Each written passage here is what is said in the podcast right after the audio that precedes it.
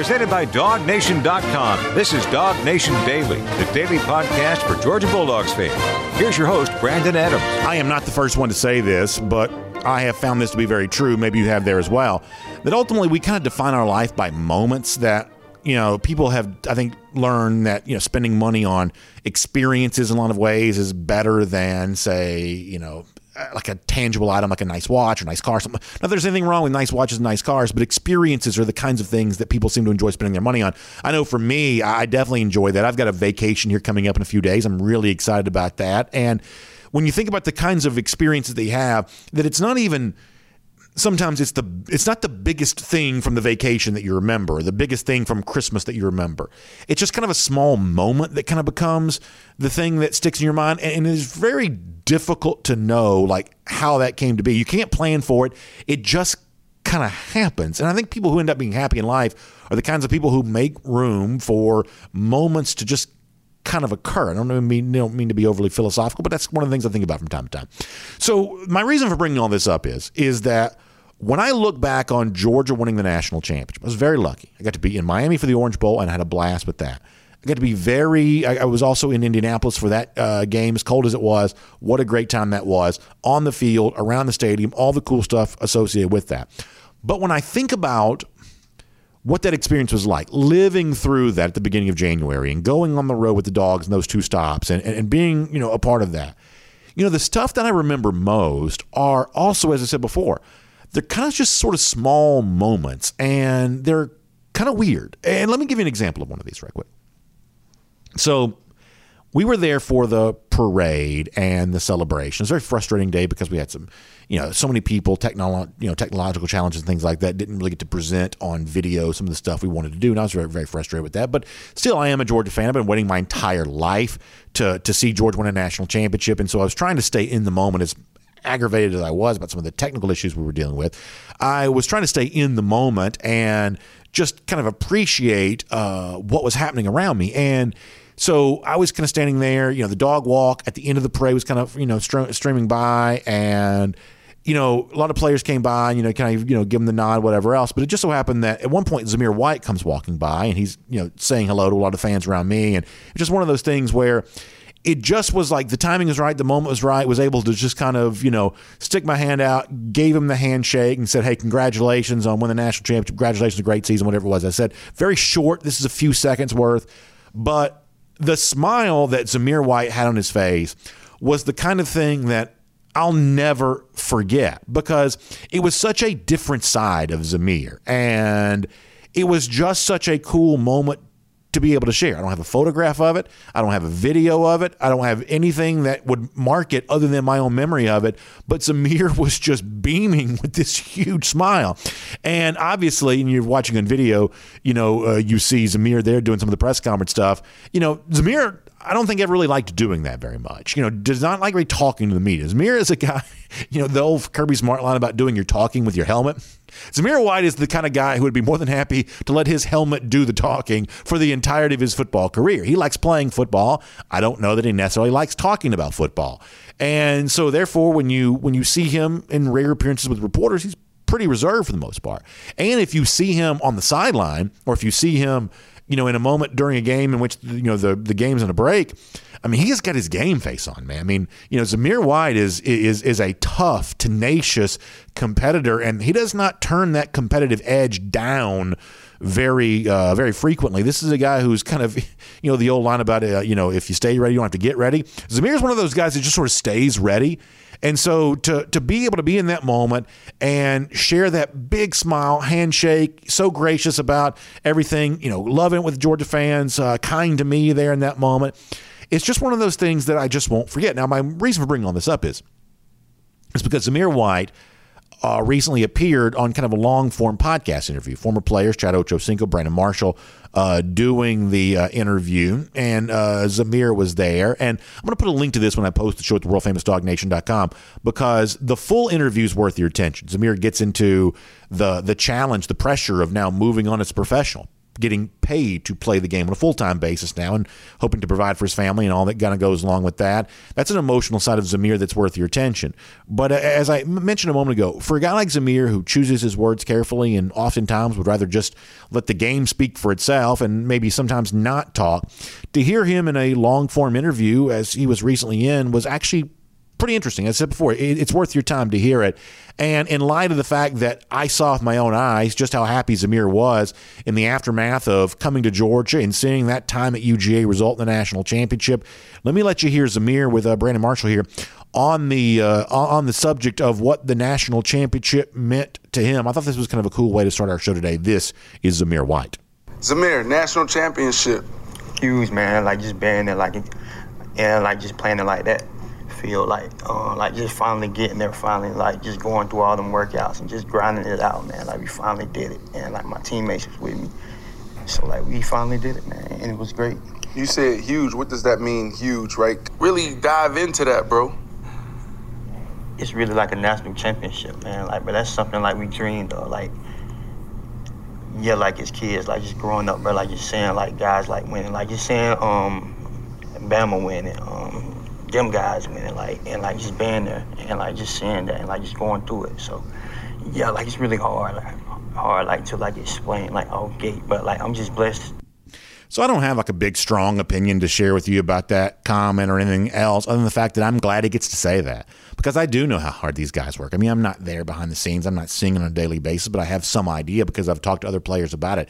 I know what the grind is like, and you know, there is this thought where you kind of want it all be worth it when it's all said and done. I asked uh, Jon Stinchcomb about that on Monday. You know, Jon won a Super Bowl playing the New Orleans Saints, and you know it's possible to to play your entire career on a bad team. It's possible to work just as hard as the guys in the good teams, but not have it pay off in championship success. And listen, I, I don't know that makes you less of a player because of that, but it certainly makes your memories. I would say, go back to what you said a moment ago, the moments, the experiences that we want to have to define our life. I think it makes those maybe a little less than. And, and, so the fact that, you know, Zamir White representing so many of these other Georgia players gets a chance to say, yeah, we did it, sitting there amongst a bunch of other draft guys. And uh, he gets to be the guy that says, hey, I know what it feels like to win a national championship.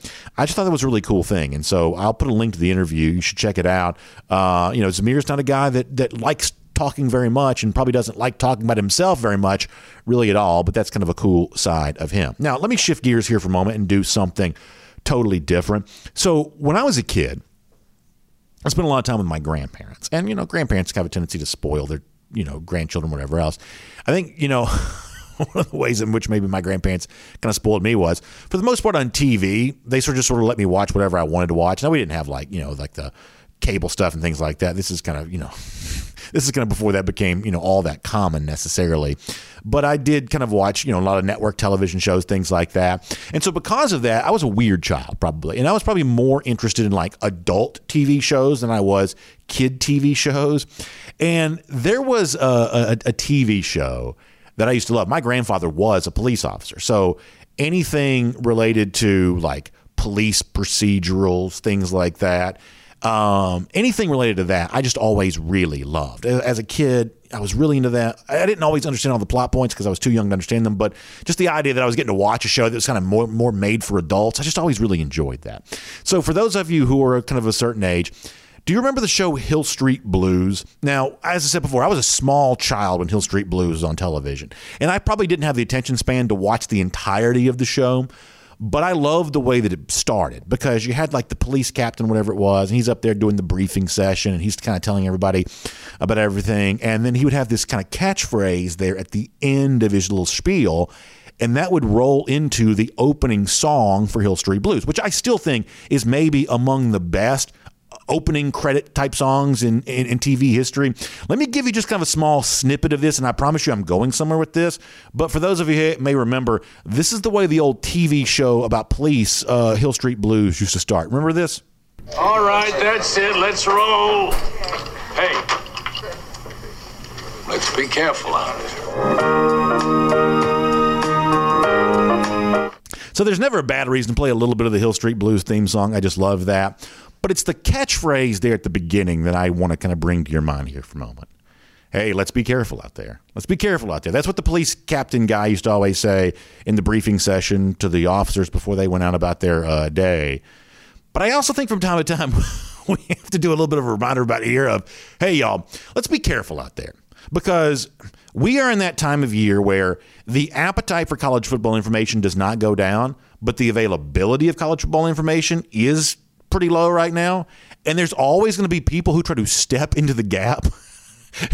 for the to satisfy the appetite for information when the availability of information is uh, not very high. We are in kind of prime college football rumor season.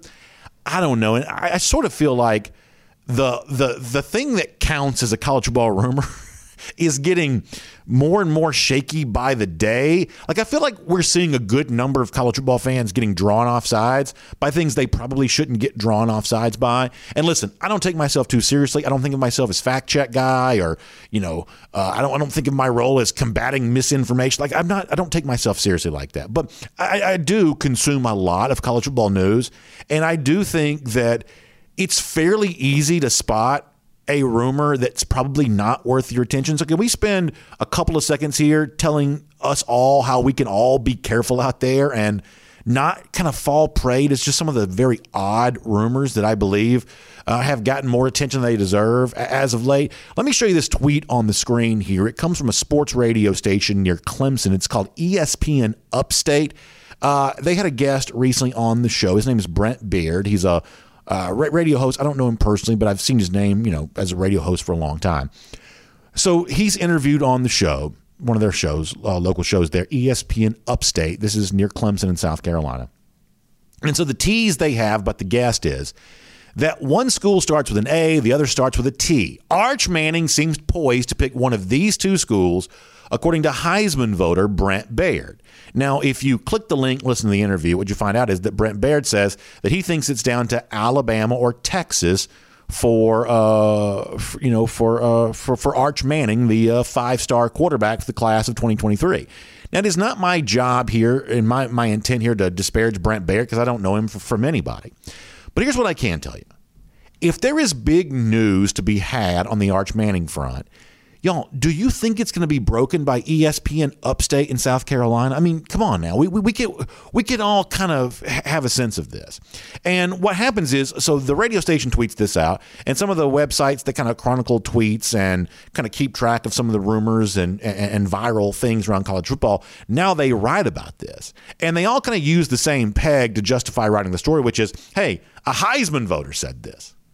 Well, ask yourself a question what does being a Heisman voter have to do with an Arch Manning recruiting rumor? Like, if, if that's the claim that validates the rumor, if that's the credential that validates the rumor, does that make any sense whatsoever? I mean, uh, uh, does that make any sense in relation to whatsoever? Now, this is not because uh, I want Arch Manning to go to Georgia, and I therefore I'm mad that you know this uh, radio host out of the state of Alabama goes in a radio station in South Carolina and says that Arch Manning's not coming to UGA. That's not really what this is about. Now, my common sense would tell me that we we have video as recently as a couple of weeks ago of Matt Luke, Kirby Smart, Todd Monken, Buster Faulkner all being on hand for a basketball game uh, that Arch Manning is playing. That if that was just a couple of weeks ago, the idea that in the time since then that uh, Georgia's been eliminated from this discussion, the idea of that happening so quickly doesn't make a lot of sense. Uh, but beyond that, just consider the source here for a moment. Not to disparage ESPN upstate in South Carolina, I'm sure they serve their audience well. Or the radio host that said this but if there is big news to be broken on Arch Manning, it's not going to come from the shadow of Clemson, South Carolina on some AM radio station connected to that. That's not likely to happen. And the reason why I bring that up is because once again, you see another rumor starting to percolate here, and it's another one of those things where you sort of have to consider the source or consider kind of the, the patient zero. Like, where does all this start? Let me give you another totally different example. There's a guy named Connor O'Gara. He is a writer for Saturday Down South, and for the most part, he is a columnist. what it means is he shares his opinions for a living. And he recently wrote an opinion based piece regarding JT Daniels. Let me show you the uh, screenshot of this from Connor O'Gara. I've had him on SEC Country Live before. Uh, I don't know him well, but when I've had him on the show, I thought he was a pretty good dude. So Connor writes this. He says, This is not Connor Riley, our Connor. This is a different Connor. He says, Bryan Harsin must still coach like his job is on the line in 2022. What does that mean? he needs to go out and get JT Daniels. Folks, this is an opinion. And I read the column. It's kind of interesting. You know, I, I think that I, I don't necessarily agree with the premise, but O'Gara argues his point just fine. I, I, like opinion pieces. I like sharing my own opinions. That's just kind of way all of this goes. But I knew what was going to happen. That people would have a tendency to take what was an opinion piece based on nothing more than, hey, this is what I think should occur. And they were going to get confused and turn this into news. And somebody would try to step in the gap and try to, you know, build a brand on top of all this. And lo and behold, a few minutes later, pretty much the same thing happened. Let me show you this tweet from some guy. Uh, his name is Cowboy Juarez on Twitter. He says, The JT Daniels chatter to Auburn is real. I'm being told Auburn reached out to his camp today. I understand Harsin not wanting to pin his future on uh, the other quarterbacks who are there in the program. Uh, he says, and it may be worth the gamble to bring in JT Daniels. Now, here's the thing there is no JT Daniels to Auburn chatter. There is a dude who wrote an opinion piece who said, I think that JT Daniels should go to Auburn. And suddenly, in the crazy world of rumors that we live in, that gets turned into a thing. Now, listen, it's not my, I'm not trying to scold anybody or anything like that. Uh, I'm just trying to say that, as the Hill Street Blues dude said, be careful out there. Don't get tripped up by every Arch Manning thing. Don't get tripped up by every JT Daniels thing. And we're kind of in a time now in college football where we got transfer portal, we got NIL, we got all this crazy stuff going on. There's more fertile soil for crazy rumors than ever before. And, you know, listen, we all have been maybe you know confused by something in the past. I, I, know that I have been there as well. I've been guilty of retweeting what turned out to be a fake tweet before. We, we've all you know kind of you know maybe had an example of that in the past. My point is, is in some cases the fake news is actually a little easier to spot. And I would say that these couple things are an example of that. So, as the Hill Street Blues one guy once told us, let's be careful out there when it comes to some of these crazy college football rumors. My name is Brandon Adams, and this is DawgNation Daily, the daily podcast for Georgia Bulldogs fans. Hello to you, and Thanks for being with us no matter how you get to us today. Live on video, 945, first and 15, dawgnation.com, Dog Nation app, 10 a.m., Facebook, YouTube, Twitter, Twitch, Radio Noon, Athens Sports Radio 960 Ref, and as a podcast wherever you find them, including the world famous dawgnation.com. We are happy to have you with us as a part of the program. We'll get Mike Griffith here coming up in just a few minutes. A lot going on around UGA. Want to cover a lot of those bases there with Mike when he pops on in just a bit. Before we get ready to do that, though, I, I do want to do a quick version of Around the Doghouse. It's furnished today by our friends at Rooms to Go. And, you know, we're kind of in a cool era of college football right now where I think there are obviously more opportunities available for players than ever before because of name, image, likeness, things like that. But that opportunity also extends to the fans there as well because as players look to maybe cash in on their worth and their value, as in some cases the schools themselves help create paths for the players to be able to do that. It creates opportunities for fans to get closer to players or have a connection to players they've never had before. You know, one of the things that in recent years, for instance, has been kind of hard to do is it's actually been pretty hard pre NIL for a Georgia fan to get a Georgia player's autograph because the program's so popular. You know, when I was a kid, I've told you this before, like picture day was one of those things where you come on the practice field, you hang out for a few hours. You could pretty much just stand there and talk to whatever player you wanted to. I used to take, get like these big posters, get the whole team to sign them. It was pretty easy to get almost every autograph, pose for pictures, whatever else you wanted to do. I don't know. Just back in the 90s, things were just a little more casual like that. But gosh, now if Georgia had a full on picture day, you'd have eight gazillion people there. And I know in recent years, pre pandemic, when they did have that, it's a little bit of a logistical challenge to, to manage that, to deal with that. So you know, pre NIL, it was almost unheard of to be able to get a player's autograph because there was also the weirdness of, hey, what happens when these things get put on eBay or whatever else, and you know, uh, so there was just kind of a restrictive culture around autographs. Now in the NIL world, it's pretty common to see. Uh, you know, even Georgia players, you know, out and about signing autographs from time to time. You can kind of get that. That's an opportunity that exists for fans that didn't kind of exist before. And maybe another example of this there as well. Whereas, like in the past, if you want to go to the UGA bookstore or somewhere like that, and you wanted to get a Georgia football jersey, you kind of had one choice, right? It's almost like they had one number each and every year. Like for NFL fans, you could NFL shop and you could get, you know, customized jersey, pretty much anything that you wanted. There are a lot of band phrases and things like that, but but you know, if you want whatever player you want to get, you pretty much get that. The NFL had that available for you for a long time. College football just hasn't kind of really hasn't had that. They just hadn't had the infrastructure in place to do that. Well, now in the NIL world. Apparently, that's changing a little bit. Let me show you this uh, on the screen for those of you watching. If you're listening, I'll describe it to you. So, Georgia puts out the tweet yesterday. You can say you can put the champs on your back coming fall of 2022. So, they're going to start offering a chance to get a customized jersey made. You can get whatever name you want, obviously, that player's number. You can kind of get the full deal here. And I think that's really cool. I mean, uh, it is a chance to get player jerseys that you just kind of wouldn't have been able to get in the past. And here's what my hope is.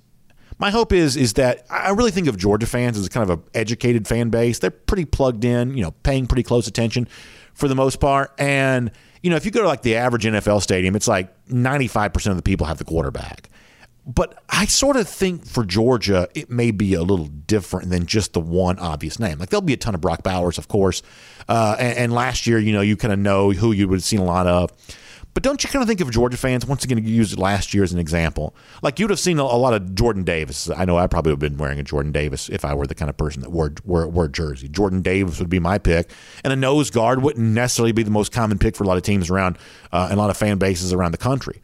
But it wouldn't just be that. I mean, wouldn't you love to see some Channing Tindalls? Wouldn't you love to see some Quay Walkers? Wouldn't you love to see some some Lewis Cines? You know, some of the guys that are are you know contributors and I don't want to say role players because that almost makes it sound pejorative, but but you know not necessarily the most obvious choice, not quarterback, not running back, not wide receiver, but the guys who are really making the strong contribution to winning.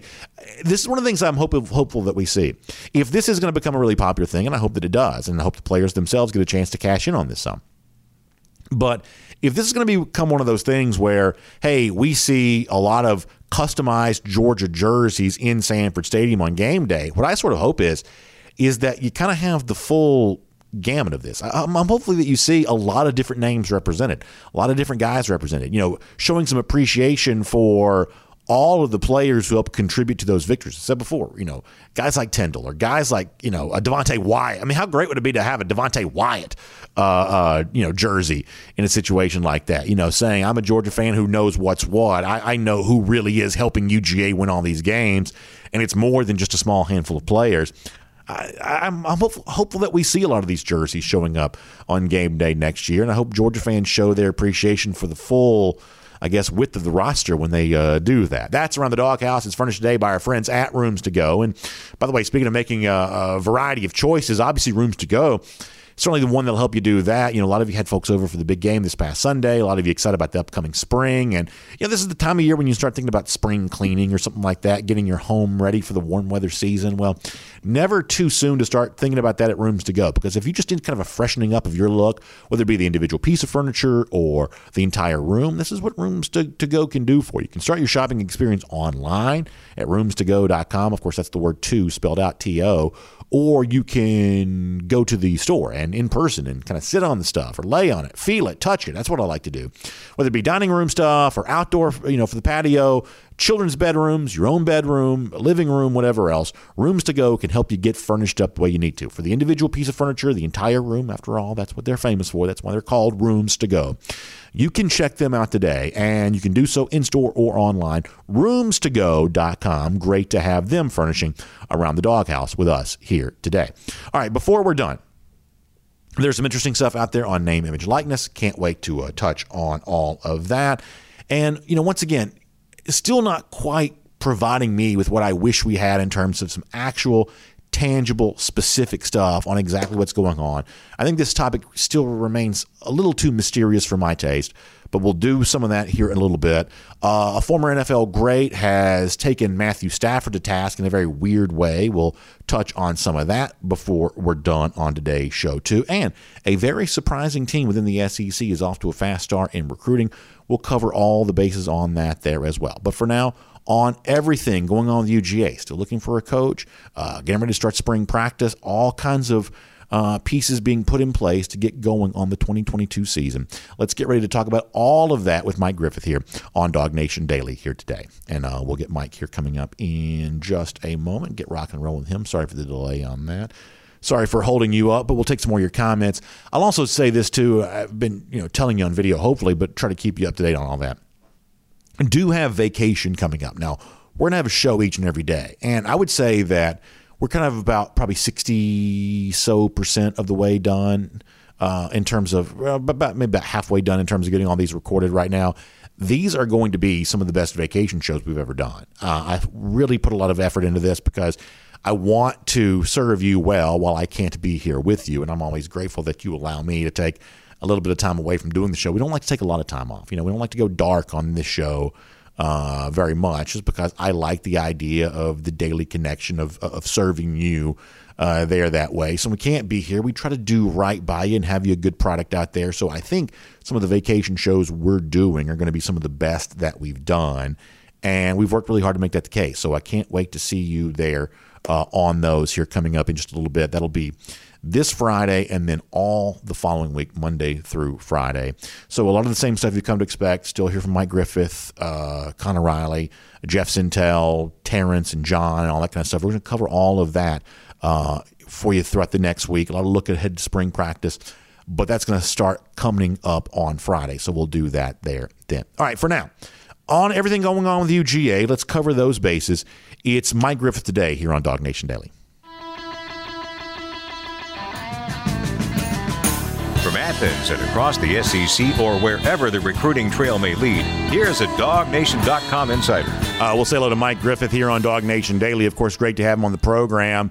Uh, Mike, uh, I'll bring you in on what we are talking about just before you joined us, which is I think it's kind of cool that um, you know Georgia's going to allow these customized jerseys to be made. It's not the kind of thing that we've really seen in uh, college football a lot over the years. If you're a fan, you kind of had the one jersey choice, and it was always going to be kind of the most obvious choice. And so, if you were a fan that wanted the jersey, everybody else who wanted the jersey had the exact same one that you did. Now there's a little bit more variety, a lot more options out there. You know, we've talked a lot about how the NIL era can potentially benefit the players, but this is also an example where it kind of potentially benefits the fans there as well. That as a way of making some money for the players, the needs of the fans, I think, are in this case getting served in a little bit better way.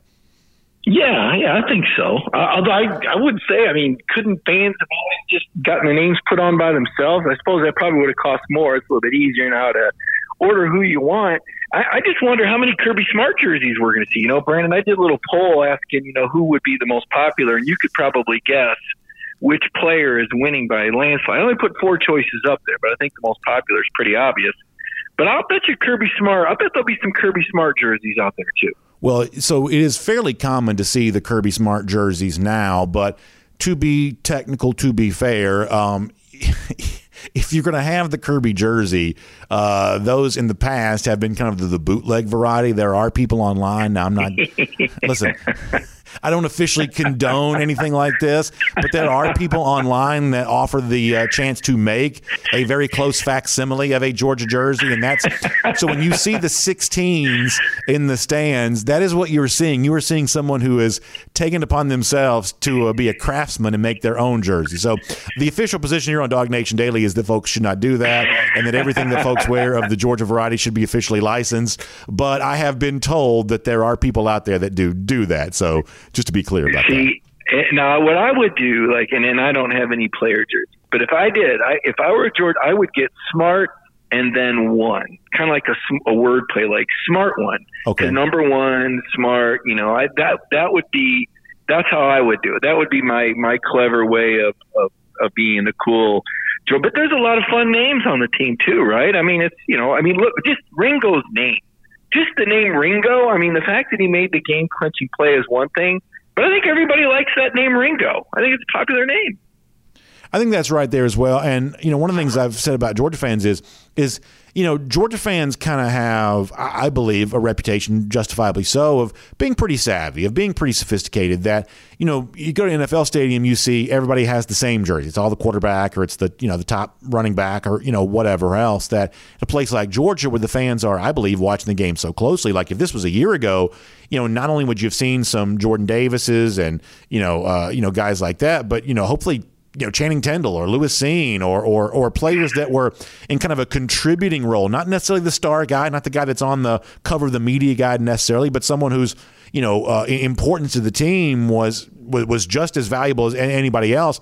That in a season like last year, had these jerseys been available, my hope would be that you would have seen kind of a varied taste amongst Georgia fans of uh, of who you would have you know seen show up on Sanford Stadium. I, I agree, and, and I think for the really forward thinking, I want to see the Georgia fans that show up at the G Day game wearing Manning jerseys. Now that is an aggressive move. Yeah, that would be pretty clever. I, that, that would be pretty clever. Now, if you go to the NFL shop, you know there are a lot of banned phrases. I'm guessing that uh, maybe for now, um, you know, uh, uh, promoting a, prospective student athlete, it's it's hard to know if anything's an NCAA violation anymore. But you know, uh, promoting a uh, prospective student athlete may still be an NCAA violation. But that's a pretty good that's a pretty good idea, though, uh, Mike. I kind of like the idea of that. Hey, let me transition to something else for a moment. There have been a lot of chatter last few days about Georgia's search for we I assume as a defensive backs coach. You know, there had been a report about Zach Etheridge. Then he kind of went on Twitter and said he's staying at Auburn. There had been some chatter about Mike Reed, the very well credentialed Clemson defensive backs coach, who I guess some of that seems to have now fizzled out a uh, bit here. What can you tell us about the ongoing search for what we think is going to be a defensive backs coach there at UGA? You know, I I don't want to think that budget's got a lot to do. I, I kind of want to see how these salaries shake out, Brandon. You know, I, I think we're expecting to hear the salaries in the next day or two. Uh, for you know, I think the Todd Monken negotiation. I kind of, I'm kind of eager to see that. Um, you know, I'm not really sure. I think it's got to be the right fit, and and I suggested a, a while ago when I think we've talked about this last couple of weeks now that Kirby is not one to rush these defensive hires. He's he's much quicker on the trigger on the offensive hires. But on the defense, I mean, this is somebody that's got to be able to work with him every day, eh, assuming it's a defensive backs coach. Which, again, you know, who's to say, right? I mean, I, I'm not sure. Do they have a special teams coach right now? Does he want to go back in that direction? Could him and Will split those responsibilities like him and Mel Tucker did in 2017, and then that frees you up to hire someone else? Or, you know, to the point I think you and Connor had made, you know, you've got five DBs on the field now the majority of the time, and that you know what's really a three three five or a four two five. Maybe you need that extra guy. So I, I'm not sure where that's at, but what we do know is that Kirby is not one to rush these decisions, and and there'll be a, there's still plenty of guys out there that want to come and work for Kirby Smart, but I think it needs to be the perfect fit, and and that may be shaken out, and he may be talking to you know multiple people about you know potential different uh, position coach opportunities. And the point that I've also made on this as well, which is that, you know, and I'm going to speak as a fan here for a moment, that I don't get stressed out if a guy like Etheridge was rumored to be in the mix and then he says he's staying at Auburn, or a guy like Mike Reed was rumored to be in the mix and then additional rumors come out saying, no, he's actually not going anywhere. I don't get too stressed out about that because I'm a big believer that if you're doing a coaching search and you only limit that search to people that you – no will say yes, that won't potentially use your interest to get more money somewhere else or to have a chance to kind of flex when they decide, you know, to stay or whatever else. That that that I think that sometimes that we, those of us who care about college football, be it fans, media, whatever else, make too big of a deal of a coaching search that lasts longer than five seconds or a coaching search that includes more than one or two names, some of which kind of fizzle out before they turn into anything. I mean, I don't think there's anything wrong with turning over every single stone. I don't think there's anything wrong with, hey, let's find out if this guy, there's some, you know, so there's some upheaval in the Clemson staff for the first time in kind of a long time. Let's find out if that maybe uh, causes, you know, this guy to want to leave or, you know, at one point in time you thought the Auburn head coach may be going. Does that make one of their assistant coaches want to look around a little bit more? I don't think there's anything wrong with uh, coaching staff, in this case, Kirby Smart, doing that. It's very hard to keep anything a secret in college football anymore. And if that creeps out and it becomes public, to me, it's no harm, no foul. What do you think about that? Oh, I don't think it's any harm at all. Um, you know, I think that it's good that there's a lot of interest. I think it's good that, you know, Georgia could be looking at a lot of different candidates. And to your point, I, I think it's fairly typical. Uh, you know, I, I think you got to ask yourself this for this position too. If it was a secondary coach, you're not really coming to Georgia to retire as a DB coach based on the track record of people that have worked under Kirby Smart at that position. This will be the fourth DB coach in the last five years, if I'm not mistaken. So you're basically coming here for one stop, maybe two years, three tops, and then you're moving on to the next. And it's a and it's a parallel move, probably. Um, you know, or or maybe even if you know, knowing the the you know where George is at. Maybe it's a former D coordinator that would have to take a half step down to work on this staff. So it's it's a position. If if it is indeed a secondary coach position, and I don't I don't know that we're sure about that, but I think it's a lot to think about on both ends. I think Georgia does pay competitively, but but to me the the underlying theme here is Kirby wants to find the right fit, and we've been through this before.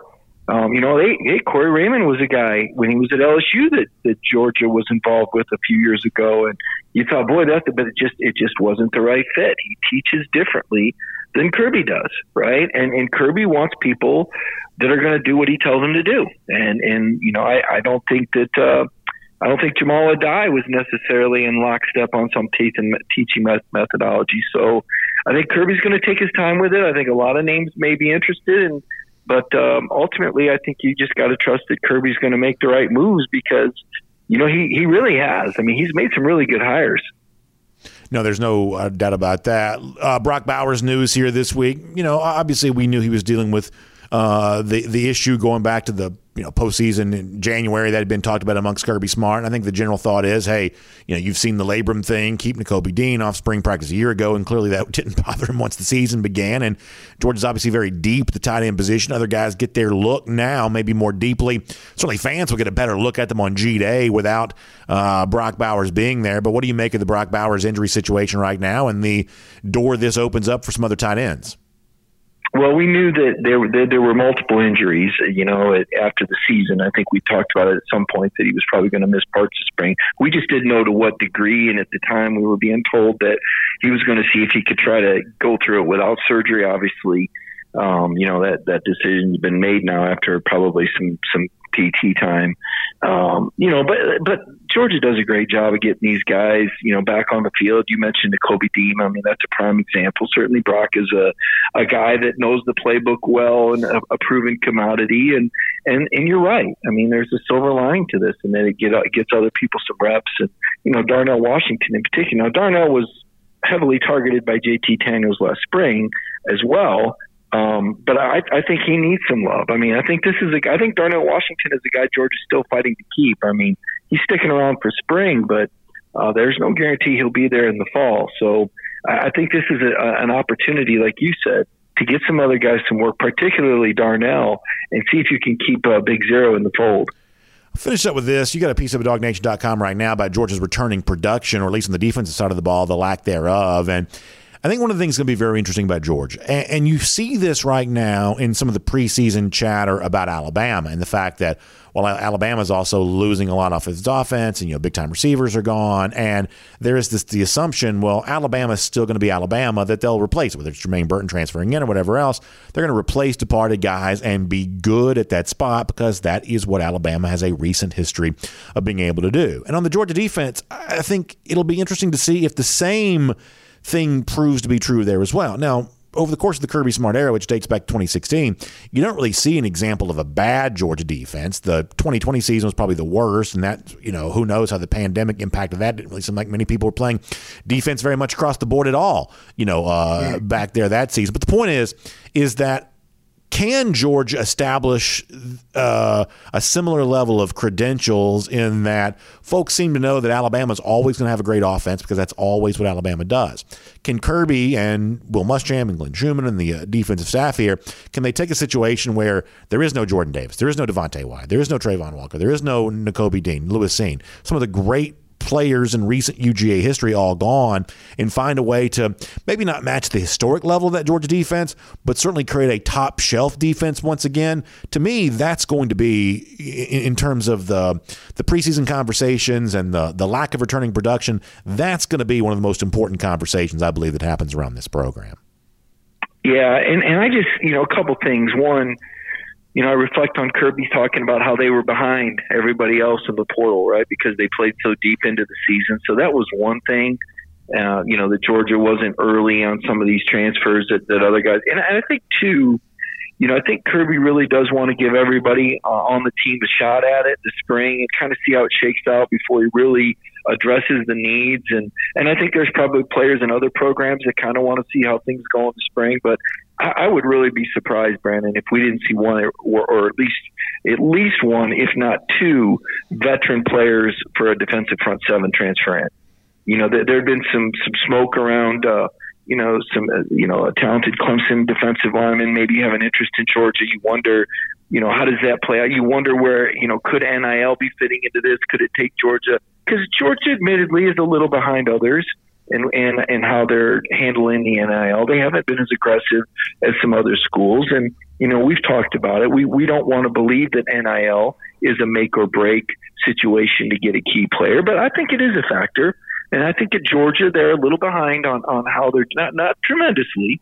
It's not breaking the program or anything, but but they're not quite as aggressive as some of the other schools, maybe Alabama, and and how they're able or Florida and how they're able to land these transfers. But I'll bet you that by the end of spring, if Kirby Smart has a couple few players targeted, that there'll be some deals in place and they'll be able to get who they want. So I'm not panicking. I, I recognize, you know, the same weaknesses you do. You've been talking about them really even since before the end of the season. We recognized this front seven was going to lose a lot, and now you just see it in black and white in that article. You're like, oh my goodness, 122nd in the nation out of 131 teams in returning defensive production. That really is stark. Uh, even with Beal and Christopher Smith and Jalen Carter and Nolan Smith coming back. So I think Kirby will answer those questions as needed in the portal. But first things first, I think he wants to give a lot of these incoming players and some of these returning players the opportunity to win these jobs before he addresses them with transfers. So we'll finish with this then. If I were to make my list of positions that I think are most likely to have a transfer eventually added, you mentioned, you know, front seven. I, I, would say edge rusher, you know, that outside linebacker type role. That's a place where I could see Georgia maybe looking to add a veteran. My next position probably be wide receiver. And then if I guess I had to add a third, I might think safety. I would go edge rusher, wide receiver, safety. If I were to ask you, not necessarily rank them, but just a small handful of positions where you think uh, most likely that Georgia would be looking to add a transfer, are your positions the same as mine? You know, I, I think a corner. I think I'd like to see a veteran corner still. I, I know Ringo finished well, but I think I'd like to see a, a veteran cornerback would be something I'd want to see a locked another Derion Kendrick guy. And um, you know, I and I'd like to see another defensive lineman. I'd like to see a veteran defensive lineman, particularly if you can get a superstar. You know, which you know, again, there's been the buzz about that. You know, the receivers, I, I feel pretty good about that. Um, you know, obviously the tight ends are strong. I think the running backs are good. I know Kirby mentioned numbers, but you know, you've got five now, and and I'll tell you, and I just I've I've heard this just from a few people, and I don't know if there's any steam whatsoever behind this, Brandon. I'm just going to say that. I'm going to warn you, this is going to be one of those left field ones that sometimes you cringe. But I've heard people ask me, "Are you sure JT Daniels is going to end up transferring?" I, I think he is. I think he is. But I've had a couple people say, what if he decided to stick around? I don't know. It's just that one's out there. I don't have any information. I want to be clear on that. But I have heard from a, a, a couple few people start to speculate. And I kind of shrug and go, eh, I don't know. They were after Caleb Williams. I don't know if that's the same thing or not. Well, that is certainly very interesting, Mike. I appreciate your thoughts on all of that. And of course, we look forward to reading you coming up in the next several days at dawgnation.com. You're also good enough to share some time with us yesterday as a part of one of my vacation week shows for next week. I certainly appreciate that. So, uh, certainly uh, appreciate your time here. And uh, whatever happens the rest of the way here, spring practice around the uh, corner, we will be uh, following it wherever it goes. I appreciate it, Brandon. Thanks, man. Thank you, Mike. Take a look around the rest of the league. This is SEC Through. All right, we'll transition here, getting ready to cruise around the SEC, courtesy of Royal Caribbean. And I am cruising myself here coming up there as well. Now, still a part of the DawgNation cruise coming up in April, which I'm really excited about. But got my own Royal Caribbean cruise coming up. I, I need a vacation. I, I just need one so bad. And listen, I love doing the show every day. Like, I got the greatest job in the world. I do truly believe that there's no job I'd rather do other than, you know, talk Georgia football to all of you each and every day. How could you not love doing that? But I've also done it now many consecutive days. So looking forward to a great vacation. We've actually got a great week's worth of vacation shows. It's going to start this Friday, going to extend the following week after that. Probably some of the best pre-recorded vacation shows we've done. Mike Griffith, some good stuff from him. The entire cast of DawgNation folks. A lot of this geared towards the start of spring practice. So boy, oh boy, you better believe I am excited about being on my own Royal Caribbean cruise coming up. I'm going to tell you all the details about that too, because it's, it's just going to be so much fun, and I cannot wait to do all this with you. And for a lot of you, you, are also going to be planning on joining us for the DawgNation cruise there as well. And we are so close to being able to do all that with you coming up April 25th to 29th on Independence of the Seas.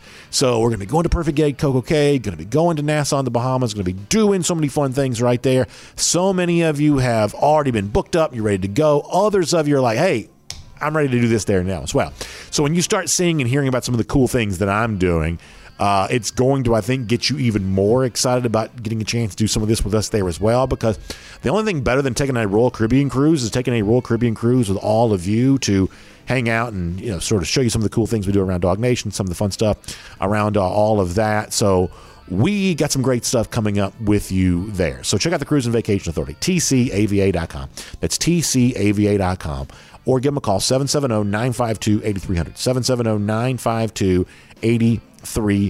We're going to be on the Independence of the Seas in April, hanging out with DawgNation and just having a good time. So cannot wait to have you on board. I'm very excited about my own ship here coming up there as well. This is just a great time of year. Get some get some sunshine. Enjoy the uh, gorgeous ports and private islands. Perfect day, Coco Cay.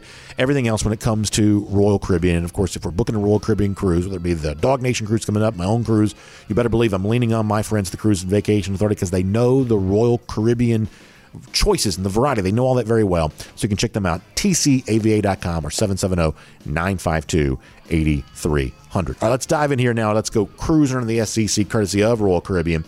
And there was a very interesting piece at the Athletic yesterday by David Ubben. Is it Ubben? Ubben? I'm not quite sure how to say his last name, but he's writing about the collective that's being formed to benefit University of Tennessee athletes. And what this basically is is like a like a pool of business leaders and creating a fund that can actually even be contributed to by even small scale donors. Uh, that creates a large pool of money that can be siphoned in the direction of Tennessee athletes. Now, I've told you that, hey, I want to see some substantial, on the record, factual reporting about name, image, likeness. With all due respect to uh, Ubben here at The Athletic, this to me does not rise to that level. I want to give you a specific reason why.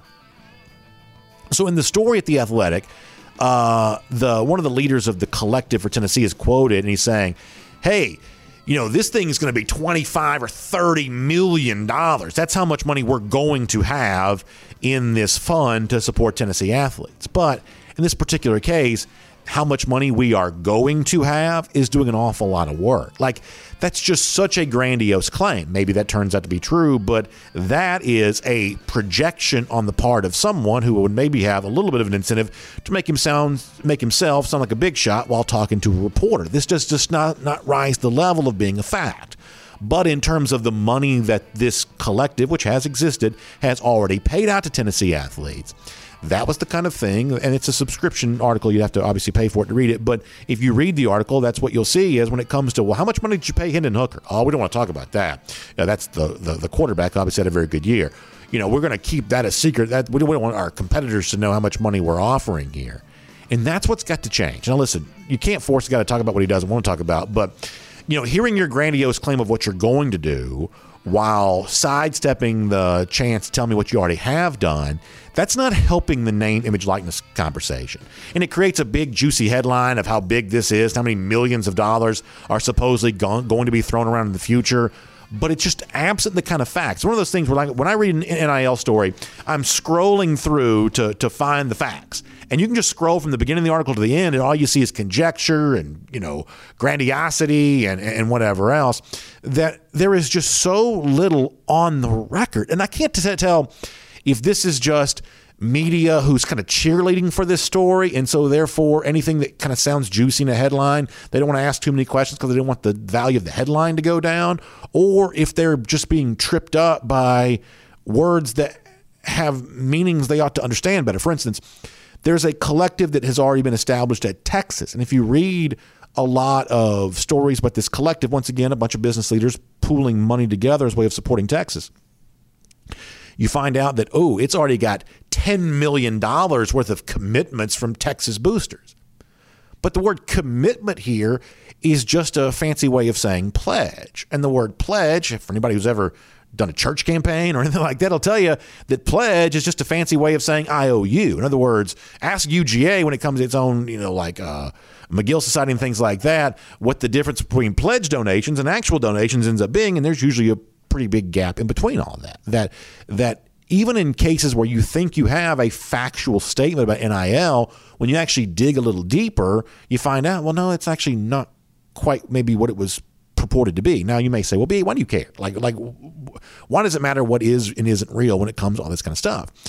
Here is the concern that I have is that there are a lot of people who want radical change to college football. They don't like the system. They think the system's some sort of tyranny. And they want to topple it. They want like a, a, year zero style reformation for college football where everything that's old is completely tossed into the trash and everything that's new starts over again in some sort of cultural revolution. That's what they're that's what they're hoping for. And I think one of the tools that people like that would potentially use in their toolbox is, well, my gosh, this NIL stuff's already as crazy as it is. What does a little more change? Well, what's the difference? Might as well just bring even more change, given how crazy NIL actually is. But if you really look deep at what's going on in college sports right now, what can be substantiated on the record, what you find out is that for the overwhelming number of college football players, NIL just hasn't had much of an impact on them at all. And yes, there's this wild claim about you know Bryce Young being worth two million dollars, or you know Tennessee is going to have thirty million dollars, or A and M's already had thirty million dollars.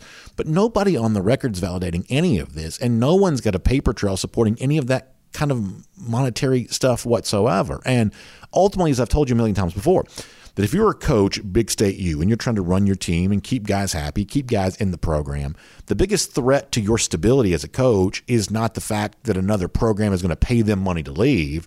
It's the fact that there are rumors and reports out there of all this money being thrown around, and players starts to worry. Well, gosh, if so and so is getting this money, why am I not getting this money? But when you actually dig deep, you can't even find all that much evidence that that so and so has really even gotten that much money because ultimately the kind of NIL deals that seem to be the most common here are are the kinds of things that might have a monetary value, free meals at a restaurant or chance to drive a car or something along those lines, but actually not cash payment folding money into your pocket. And I just think we got to have a little more on the record, substantial reporting about what's going on. And so far, the people who've tried to give it to us, I don't think it's quite risen to that level just yet. All right, uh, a couple other stories here, real quick. This is kind of an interesting curiosity. Guess who is off to a very fast start when it comes to the 2023 recruiting class? If you go to 247sports.com, if you look at their composite rankings, you see Georgia number two, no big surprise there. Notre Dame's currently number one, which they obviously won't stay there, but give them credit for that right now. But guess who's number three? The Arkansas Razorbacks with Sam Pittman, number three in the 2023 recruiting cycle right now. They've gotten a good number of big time recruiting wins. Now, kind of a weird anomaly in the fact that they've got three four star tight ends committed to the program, which is kind of interesting, but they also got a big commitment yesterday from Quincy Rhodes, a four star edge rusher. Uh, yeah, there you go. Quincy Rhodes out of North Little Rock High School. Now, listen, there are not a ton of big time prospects from the state of Arkansas. So when you get a chance to uh, get a big time prospect, you look to do that. Uh, but uh, Rhodes here, four star edge rusher committed to Arkansas. So Sam Pittman, nine win season a year ago, been a pretty good, you know, factor in the recruiting portal, or I should say the, the transfer portal for the most part. You know, it seems like they've probably done a little better in terms of who they brought in than they've lost. And all of a sudden now doing what, gosh knows. Like, I think you can make a case that uh, Arkansas's, uh, Pittman's predecessor at Arkansas, Chad Morris, may have been the worst recruiter of head coaches in recent SEC history. So Pittman's pretty clearly changing that uh, pretty quick. So that's kind of nice to see. One more thing, real quick here there is all kinds of turmoil going on in Conference USA where I don't know that league's even going to exist anymore. So you've got Marshall, Old Dominion, Southern Mississippi. Uh, they are all, I guess, leaving for the Sun Belt, and they're trying to do that now. And there's all kinds of, you know, UAB had kind of funny tweet about this. There's all kinds of thought of, okay, so as they're trying to accelerate this process, and you know, the Conference USA is trying to play hardball on this, like, what is the future of this league in general, and how quickly is all of this unraveling? Uh, you know, it's kind of below the radar of what we typically talk about here, but you've gotten used to Conference USA being a thing, you know, given all the departures of the league to the Sun Belt. Not quite so sure how much longer that's going to be true. So, with that, we'll make that cruising around the SEC, courtesy of Royal Caribbean. Let me also transition this for a moment. So, we've talked a lot about Matthew Stafford this week and great Super Bowl win. Uh, great validation of his career after really spending a long time on a losing team there in Detroit. I think the thing that's actually been the coolest to see about Stafford is the way in which so many folks who had a connection to him in Detroit seem to be happy for his success there in LA. Clearly, Lions fans have rooted for him, which is kind of a nice thing to see. But you saw a great message, for instance, from Calvin Johnson, who had kind of a cool take on the hey, from one yellow jacket to a bulldog, congratulations on winning the Super Bowl. Like a lot of Stafford's former Lions teammates seem to truly be very happy for success, which ultimately that may be the biggest validation of who Stafford has been as a player more than anything else. The fact that people who played with him are happy to see him leave and go somewhere else. They seem to be you know, really happy for him on that. If you want to go back for a moment to when Stafford came out of high school, class of 2006, and I think I've said this on the show before, that he was already pegged as a future number one overall draft pick in the NFL, and turned out to be that. And after all this time, has kind of validated that draft status by now being a Super Bowl winning quarterback. He's like top 10 all time in passing yards. It's just been a, a, really sensational career, and the fact that he has stayed so well adjusted seemingly through the entire thing, I think that speaks really well of Stafford. I think I would think that was true, whether he was a former Georgia guy or not. But obviously, in the world of sports, we can't just keep it at that. I told you one of our other shows earlier this week that what sports fans have a tendency to want to do is we want to argue about things. And arguing about sports is our way of showing love for sports, but sometimes those arguments just sort of seem ill placed and maybe ill timed. And maybe Stafford's been the unfair recipient of some of that right now because in the aftermath of Stafford winning the Super Bowl, there has been some chatter. And I think that his coach, Sean McVay, actually accelerated some of this. But hey, maybe Matthew Stafford's supposed to go to the Pro Football Hall of Fame now. You know, as I said before, huge stat line for his career, now a Super Bowl winning quarterback. And that's going to create this conversation where all of a sudden now, what started out as a celebration of Stafford, because sports fans are going to argue about stuff, now it turns into a little bit of a refutation of him a little bit and kind of all of a sudden now he's getting his name dragged through the mud. It's it's so bizarre. Uh, Richard Sherman, of course, you know him former great defensive back in the NFL. He's got a podcast, I guess. Who doesn't? But uh, on Twitter this week, he also got some attention because really made a strong case for why he believes that Stafford does not belong in the Pro Football Hall of Fame. Let me read this uh, here for a moment. This is Matthew Stafford on Twitter. It says, "I'm going to talk about this in the podcast, but the Hall of Fame bar right now is incredibly low." Like a participation trophy. No all decade team, no all pro, no MVP, one Pro Bowl, not even the MVP of the Super Bowl. Never considered the best player in any year that he played. At least Matt Ryan has an MVP. That's Richard Sherman weighing in in a forceful way on uh, Matthew Stafford. Leave this up for a second if you don't mind. So let me just say this. There is one thing that Sherman says here that I do think is worth consideration, which is that the Football Hall of Fame and the candidacy for the Pro Football Hall of Fame is a little bit different than, like, say, Major League Baseball or basketball or something like that, in that football has designations that other sports can only really have. Like, there is really no difference between being a Major League Baseball All Star and it's like you could be a, voted as a starter by the fans, you could be selected as a reserve. We don't really know the difference in all of that. Basketball, kind of the same way. I guess you get the All NBA teams in, in basketball, but I don't really quite know. You know, there's like three of those. But football does have like an all pro team. That's different than the Pro Bowl team. You know, you got eight gazillion Pro Bowlers, but you got two all pros each position. So there is a designation there that's a little bit separate than just the run of the mill all star Pro Bowl type guy or whatever else. MVP in the NFL has always mattered and, you know, things like that. So Richard Sherman is right that football has got some benchmarks in place to judge greatness that other sports might not really have. But I think the timing on this is just all wrong. It's like save your hot take for something else. Save it for your podcast, but don't pollute it on Twitter and get all the Skip Baylesses and Stephen A. Smiths now, you know, trying to, you know, take what should be a celebratory moment for Matthew Stafford and kind of all of a sudden now kind of, you know, drag his name through the mud about maybe why he should not be in the Hall of Fame. I, mean, I don't mind telling you. I had never considered Matthew Stafford as a pro football Hall of Famer before he won the Super Bowl. I don't, I don't mind telling you that. You can take that down now. I'm all done with that. I, I don't mind. Uh, I don't mind telling you that that I never really considered that prior to all of this. But you know, the idea that all of a sudden now we've got to use the Super Bowl win for Stafford as a springboard to talk about what's wrong with him as a player. To me, what's wrong here is uh, Sherman's insertion of himself into a topic that ultimately doesn't really have anything to do with him. And then I guess one more final point on this too, and then we'll wrap up. As I get a little older too, I'm just a little bit more open to inclusive halls of fame. You know, I used to be maybe of the belief that uh, Sherman is that letting more people into the Hall of Fame watered it down. I don't think that's true anymore. I certainly don't think it's a participation trophy because you're still talking about a relatively small number of players to have played the game. Like, is the Baseball Hall of Fame made less if Dale Murphy's included? I would say no. The same thing for Andruw Jones there as well. And I'm sure there are a couple of names like that from other sports franchises that I don't care as much about who their fans kind of make the same kind of case. Is that, you know, as time passes, we just have a tendency to forget some very good players or some great players who played the sport. And if if if being in the Hall of Fame allows their memory to be carried on a little longer, then to me, more power to you. I mean, it's a museum after all. So, you know, reducing the number of people that you celebrate in that museum, as I get older, that starts to make a little less and less sense to me. One quick thing before we wrap up here today. Uh, don't forget about our friends at BetUS, moving into basketball season and college and pro and whatever else.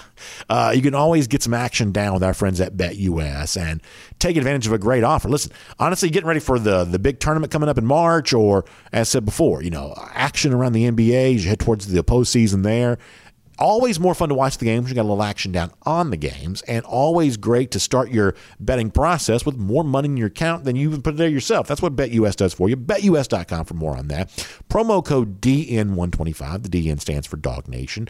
Uh, use the promo code DN125, and you get 125% sign up bonus. That means you put in money. BetUS puts more money into your account to start with than you did. You are literally a winner before you even win your first bet. That's why BetUS has been so beloved, America's most beloved sports book for more than 25 years. And you can find out yourself when you open your account. BetUS.com, promo code DN125. Make sure you take advantage of that today. All right, we'll wrap up here with a uh, golden shoe. Of course, our buddy Eddie always loves that. You see the gorgeous painting of him there on our wall. And of course, uh, golden shoe time. The way Eddie got started around here was the idea that somehow Georgia was some sort of blind squirrel program who was lucky to have found a nut. Well, guess what? Georgia's the reigning national champion now, been dragging Florida for years. Ever since Dan Mullen, who's, by the way, nowhere to be found, ever since he said that. So let's give a golden shoe today in honor of that very point. Uh, no golden shoe. Okay, so I guess we don't have that for today, but no, nonetheless, had some fun stuff related to that uh, a little earlier, and so uh, we'll check that out then. By the way, how about Gator Hater Updater? Lousy, stinking Gators. Boy, long times they won a national championship. 4,787 days. 4,787 days. And our Gator Hater Countdown. Georgia back in Jacksonville, 255 days from right now. Getting a win against those Gators then. We'll see you tomorrow. DawgNation Daily. Talk to you then, everybody.